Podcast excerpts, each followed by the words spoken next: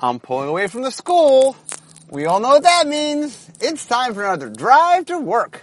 So today was my children's first day of school, so I was dropping them off. Uh, and so I'm coming. Luckily, the school's right near my house, so um, you will get a, a, a, full drive to work podcast. Okay, last we met, uh, I've been talking about onslaught, but I'm not yet done. In fact, I think last we met, I had gotten up to J. So I'm going to start speeding things along here. So we uh, don't don't want this to be infinite number of podcasts. Okay, so we're going to start today with Kamahl Fist of Krosa. So he's four green green for a four three druid legend, uh, and he has two abilities. Uh, he's uh, so, so, for one green mana, target land becomes a one one till end of turn, and for two green green green, so five total, three of which is green, creatures you control get plus three plus three and trample. So for those that recognize his second ability, his second ability is exactly the spell Overrun. Uh, Overrun was originally in Tempest, my first set, um, and it did exactly that. It, it, gave all your creatures plus three plus three and trample. Um, so originally, by the way, Kamahl's original ability was that he could animate lands, and then he gave a bonus to all lands. He either gave all lands plus one plus one or plus two plus two. And so his original playtest name was Kamahl Landlord. Um, and the idea was there's a lot of other ways in the set to, to animate lands. So not only could he animate lands, but he also he could reward you for other animated lands.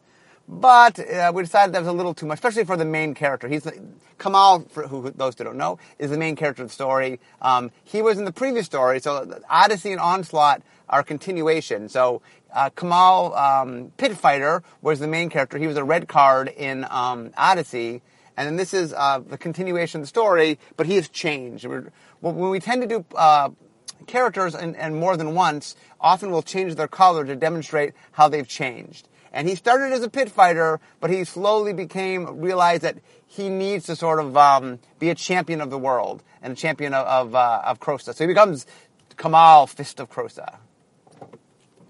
Um, anyway, uh, he, one of the things that was fun about him was that we were trying to find ways to um, feel like he's the same person, but yet he has a different, different feel to him. Um, but anyway, he definitely is he was very red in his red incarnation. He's very green in his green incarnation. Um, but he is actually a pretty fun card, and uh, he definitely encourages you to play a lot of creatures because he he sort of stampedes for the win. So you want to have a lot of little creatures. Next, Krosan Tusker, five green and green for a six-five beast, uh, and it cycles for two and a green. If you cycle it, you get to go get a basic land and put it into your hand. Um, so this card uh, later on, when I get to it, we uh, uh, this is uh, Onslaught, and then there was Legions, and then there was Scourge. In Scourge, um, Brian Tinsman, the lead designer of Scourge, messes around with uh, what we call land cycling. Um, this is the precursor to that. This is definitely the idea of here's this creature, and I can use this creature, or if I choose to cycle it away, um, it helps you get land. Now you also get to draw a card, so this it's sort of like um, you get so go go get a land and cantrip. So you actually get two cards when you cycle this because you get a land and the card you draw from the cycling.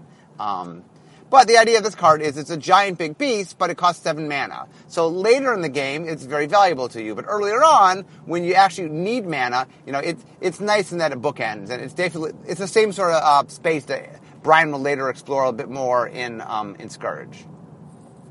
Next, Lavamancer Skill. So Lavamancer skill is uh, an enchantment, uh, an aura, enchant creature, for one R.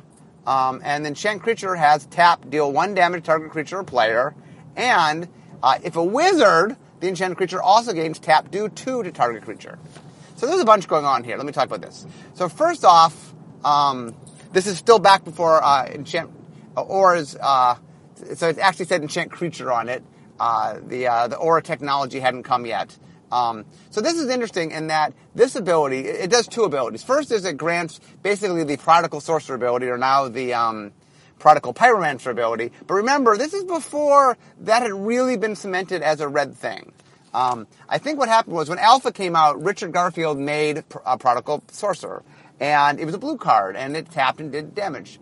And Richard kind of liked the idea that well, it's just it's little small, you know. Uh, little small effects. And he's a wizard, and we want to see blue doing wizardy like things. And so, well, we'll let blue do little things. It doesn't do big amounts of direct damage.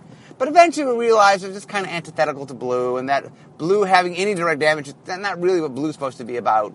And so eventually we moved this ability into red. So uh, Prodigal Sorcerer became Prodigal Pyromancer. Um, in fact, the first time we made Prodigal Pyromancer was in Planar Chaos, which was a color shifting set where we all the cards on the um, the uh, bonus sheet uh, were all cards that existed in Magic but redone and reconcepted in a different color. And so Prodigal Sorcerer was redone as Prodigal Pyromancer.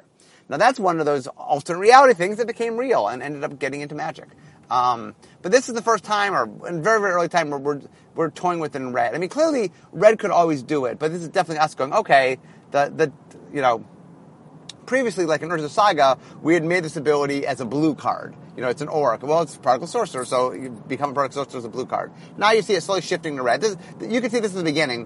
One of the neat things about Magic, to go back and look at its history, is you can kind of see decisions we make and watch it start pushing in certain directions. Um, one of the things I'll do today, and I do this in general when I sort of look through old sets, is when I see little hints of th- places that we ended up going, I, I try to point them out to go, here's a little seed of what we were doing. Now, this card also has another function, which actually in some level was its main function, which is, fine, it's a Tim, not a bad idea, you might play it. But, if it's a wizard, it does two damage to creatures.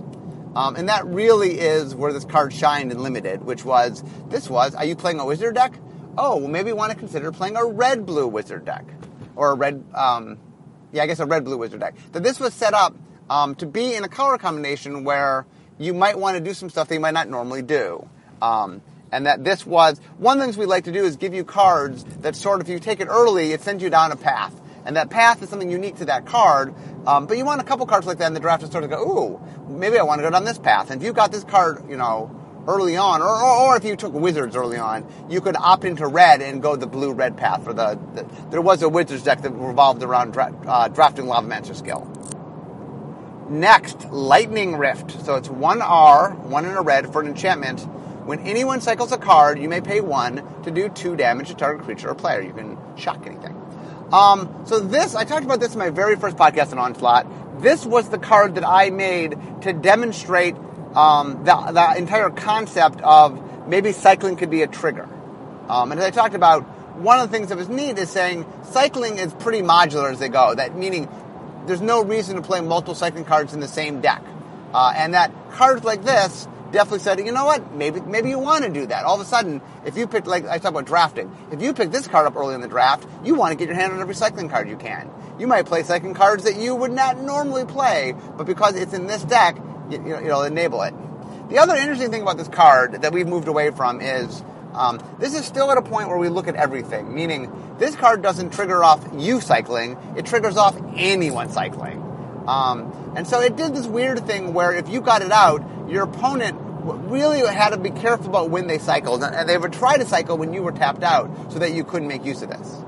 Oh, I should also point out, when I originally made this card, I didn't put a mana on it. I mean, I, it cost mana to cast, but I didn't put a mana on its activation.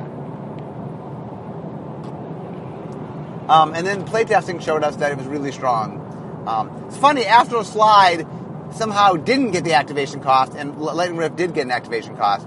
Um, and Astral Slide would prove to be the more troublesome card, I think, because it didn't have the cost. In general, one of our new our new strategies is we tend to err toward the sides of having costs. That normally when you get effects and they're just free, um, degeneracy often follows, so we're more than not, we're more likely these days, whenever we're even remotely um, on a repeatable thing, we usually put mana on it. Next, Mistform Dreamer.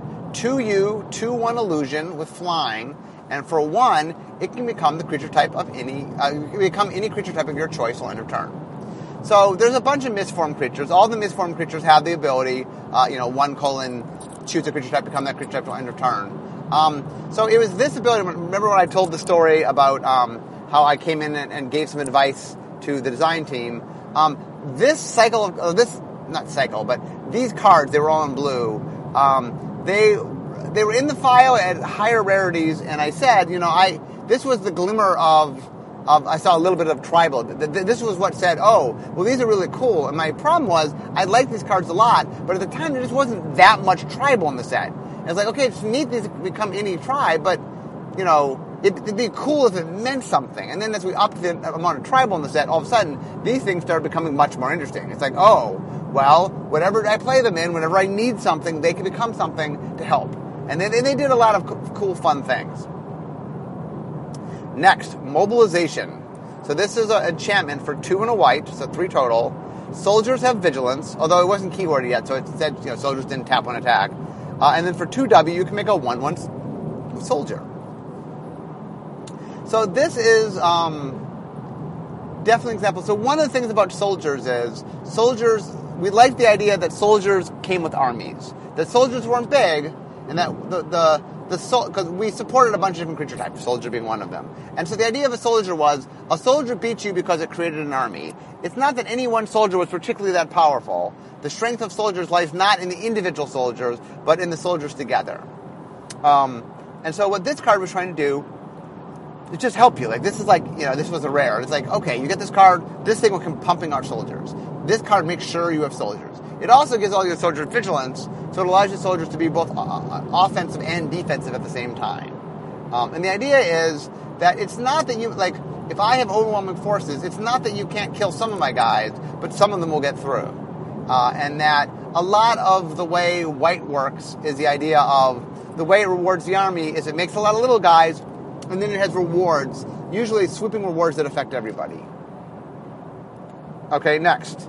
Mythic Proportions. Four green, green, green, so seven mana total, three of which is green. Uh, enchant, enchant creature at the time, not now enchantment aura.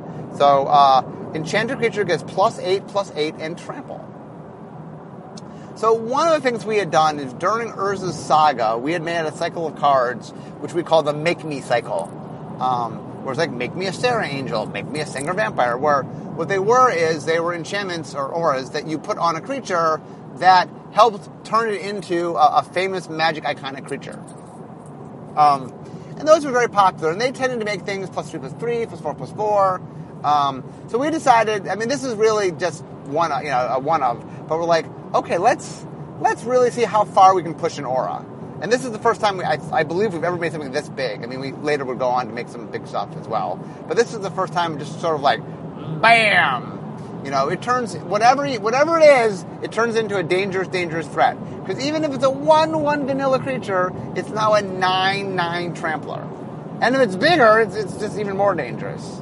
Um, okay, next, Nantuko Husk. So this is a card we we uh, we don't always call it Nantuko Husk, but we make it a lot. So Nantuko Husk is a two and a black for a two-two zombie insect. Um, the reason is the Nantuko were insect creatures, and he's dead, so he's a zombie insect.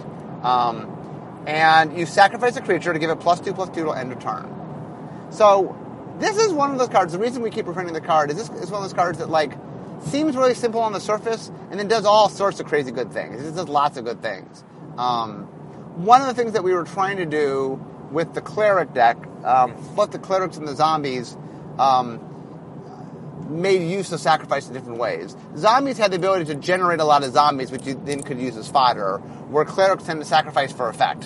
Um, but anyway, and, and also, Black also had regeneration ability, you know, not regenerate, well, has regeneration, but had reanimation abilities and stuff. So, um, but Nantuko Husk is just one of those cards that, like, um, we don't always call it Nantuko Husk, but it, it just works in a lot of sets. It, it's definitely one of those cards that, like, seems very simple, but when you actually start interacting and mixing, it just mixes really well. I mean, one of the things you look for when you're making a set is making sure that your cards kind of like um, have a nice clean surface value, but then do a lot of things that interact in a lot of neat ways. And Nantuko Husk uh, definitely does that. Nosy Goblin. Nosy Goblin is two in a red for a 2 1 goblin. Uh, tap, sack, destroy target face down creature. So here's an example of something that we really don't do. This is kind of out of color pie. So one of the things that we've shifted away from is red no longer destroys. Red does direct damage. If red wants to kill a creature, it does direct damage. That means that one of the problems red tends to have is it's not good at killing big creatures. Now, since a face-down creature is a 2-2, I mean, this card in modern day would probably do 2 damage to target face-down creature. Um, the only difference there is um, well, I guess it's not different because if you face it, it, this thing would fizzle if you get a face off because it's not a face down creature. Um, you had to use it. Before, you know, the idea of this thing is I use it, and if they could flip it up, they could stop it. Um, but it definitely. Anyway, good example of like it's something that's kind of red and close to like it's in the ballpark of red, and it just said two damage, it would be red. Um, but at the time, notice we have cards like Fissure, there's the, red has some cards in the past that destroy creatures, but we've shifted away from that. That's not something red really does anymore. And the reason is we really want to differentiate red from black. Um, I've talked about this before that red and black and separately white and green are the two color pairs that overlap the most, and so we've been extra careful to try to separate them. Next, speaking of color pie breaking violations, oblation, tuna white instant. Shuffle target non-land permanent into its owner's library, and then that player draws two cards. Oh man, this does all sorts of things White's not supposed to do. First off, White is not supposed to get Okay, shuffling a permanent into a library is destroying the permanent. I understand they might draw it again, but they might have another copy and draw it. It, it is essentially just destroying it. And then it does this thing which I, am not a huge fan of, which says, well, I destroyed a permanent, so hey, have some cards. You know, and one of the things in general is uh, we gotta be careful. I'm not, I don't like white having super, super efficient removal, and the answer to white's super efficient removal is, I'm gonna give you something in return for this. Um, that that doesn't. I I do not believe white gets to break the color pie because it gives the opponent stuff. You know, letting the letting the letting the opponent draw is not particularly white. You know, and destroying permanents is not particularly white. So this, it's, know, this is one of my pet peeves. On top of that, I also don't. Uh, this is the whole tucking thing that goes on in Commander, where, anyway, I don't like the tucking rule. As a little side side note, I uh, okay, we, we, we will not go astray. We'll keep on. We'll keep on onslaught. Oversold Cemetery. It's an enchantment for one and a black. At the beginning of your upkeep, if four more creatures are in your graveyard, return one of them to your hand. So this is a fun card that allows you to sort of uh, constantly regrow things, uh, regrow creatures. Um, and uh, the, I don't know, the flavor's kind of cute. Like, oh, we don't have enough berries. Sorry, you got to take back your dead. um, this is definitely the card. I, am a Johnny, uh, for those who don't know. Um, that's the psychographic, and not I'm not pretending to be a planeswalker. Um, I uh, I like doing, I like making fun, weird, wacky decks that just do cool things. People go, what does that deck do? And this is the kind of card I like. We can just do lots of cool, weird things with it. Um, now, this card was good enough that I, I believe Spike also played it. Um, but it, it's definitely a Johnny Spike card. Next, Patriarch's Bidding. Three black black for a sorcery. Each player chooses one uh, creature type and then reanimates all creatures of the chosen type. Um, so the idea of this card is um, it rewards you for playing a singular creature type because it reanimates one creature type. Now it does this weird thing that we don't tend to do anymore. Like it's not it's not that you pick a creature type and then everybody reanimates the creature type of your choice. It's that each player chooses a creature type. So usually this card is effective because if you care about it, odds are your opponent doesn't care about it. I mean, they might, and at this point in standard, because onslaught was out, a lot of people did care. Um, but it was just us trying to make a card that played into it. My memory of this card, by the way, is um, we had a thing called the Wizards Invitational. Oh, hold on one second. And the Wizards Invitational was an online only event in the spirit of the Magic Invitational played by Wizards employees, all Wizards employees. We now do the Community Cup that's like that, in which half is the community and half is Wizards, but this event was all Wizards. Um, and so what I did is I had um, the audience build me my decks. I mean, I, I tweaked them a little bit. Um, but one of the ones we were playing was, I think, I think it was a tribal format where you had to pick a tribe. And so um, I ended up playing Legends because remember at the time, Legends were a tribe. They were not yet a super type. They were still creature type. Uh, and so my deck was all about um, just playing these crazy, crazy Legends. And a lot of them would get discarded in my graveyard. And then when I played Patriarch's Bidding, yeah, my opponent got something. I mean, we were playing a tribal, a tribal um, format, so they got stuff, but I got giant, huge legends because my deck was all about sort of discarding cards to do things, and you know, and that when I would cast this card, I would just like I would kill you in like a turn or two. I would just have this giant, giant um, army of, of legends. But anyway, that's what I remember. This card reminds me of that deck. Uh, that, that deck was a lot of fun. I actually, I think I went three and zero oh in that format. Um, yeah, for those that care, uh, we had, it was a 15 round round robin, and I went eight and seven, which I was very happy with because um, winning the majority of my games is is good for me. Next, prowling pangolin. I have no idea what a pangolin. It's a beast apparently. Three black black beast, six five. Um, when it enters, you have to sack two creatures or sacrifice um, the prowling pangolin. I have no idea what a pangolin is. Maybe we made it up. Sometimes we don't make things up. Sometimes we do. I find it funny. Sometimes you like Catoblepas. That's a cute name you made up. Like, no, that's actually a great mythological thing. We didn't make that one up. Um, but pangolin, I don't know. I don't know pangolin's some made up thing or I have literally no idea. Um, but this is definitely the idea of black, you know, I get larger things, but at the cost of sacrifice. Um, also, you'll notice that one of the sub themes of Onslaught, because tribal is the main theme, is that um, just there's a lot of cards that sort of reward you for having a lot of creatures. We are trying to encourage, uh, like trying to encourage, uh, we're trying to encourage a heavy creature environment. Um, and so we definitely made a lot of cards that kind of rewarded you for having lots of creatures. Ravenous Baloth, two green green for a 4 4 beast, and you could sack a beast to gain 4 life. So, this card proved to be, uh, this was a tournament tier card, a, a, very well card. So, one of the things at the time was, if I remember correctly, um, uh, what was going on? I do know that there was there was a period of time where you wanted to be careful not to have creatures that um, I'm trying to remember. There was a period of time where you you didn't want to have creatures that could be easily killed, and so you tend to have creatures that either couldn't be killed outright or that you could gain advantage if they tried to kill them. And, and I know that Ravenous Baloth was played during that time. Um, it's interesting that a lot of people also played Ravenous Baloth. It's not that they played a lot of beasts. The only beasts were the Ravenous Baloth, but just having a, uh, a four mana four four that you know, when it was going to die anyway, often can gain you four life. Um, remember, by the way, this is back during the time when damage was on the stack, which meant that I could block your creature, deal four damage to your creature, and sacrifice my creature and get life off of it, which you can't do anymore. Um, and by the way, this is a good example of why um, damage off the not having damage on the stack is more skill testing than damage on the stack. Because with damage on the stack, if you attack with a creature in which, um, let's say you attack with a four four, well, I could block with my 4-4. In old world, I, bl- I block my 4-4 to kill your creature, sack my creature, get 4 life. There's no decision. That's what I do every single time. Now, I have to make a choice. Do I want to kill their 4-4? Do I want to stop the damage game for life? What do, what do I want to do? You know, I can't just automatically do the damage, kill the creature, and get the life. I have to pick what I'm doing.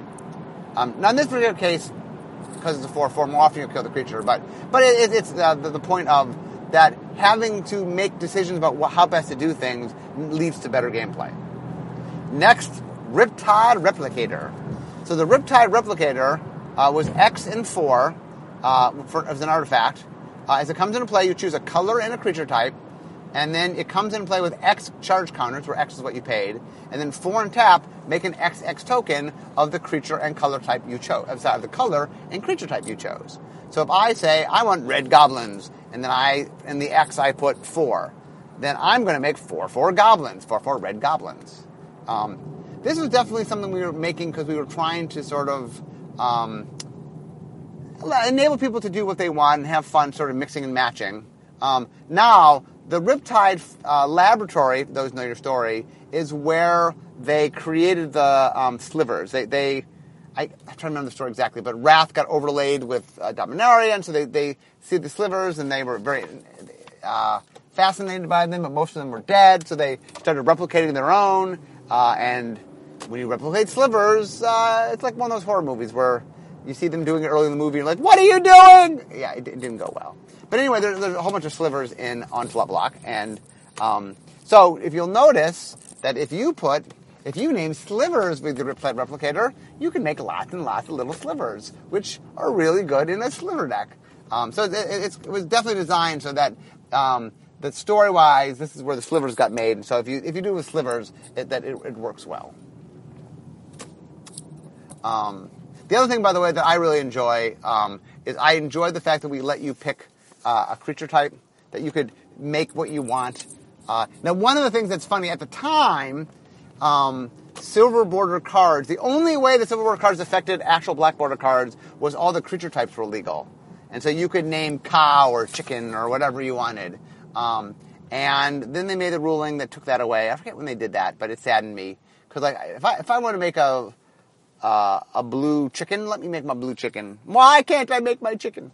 But uh, anyway, now officially, now if you're at home and you're not in some sanctioned tournament and you have a repl- replicator, make a chicken. Do it for me, make a chicken. And say, I proudly make a chicken. They'll go, that's not a supported creature type. You go, I don't care. Anyway, I don't care. Okay, um, next. Uh, Rorix Bladewing.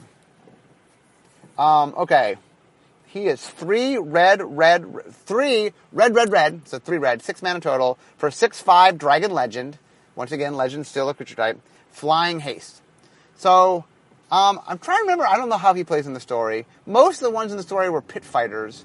Um, maybe he was a pit fighter. I don't know, a dragon pit fighter. I'm not sure where he played in. Um, but he was. Uh, he.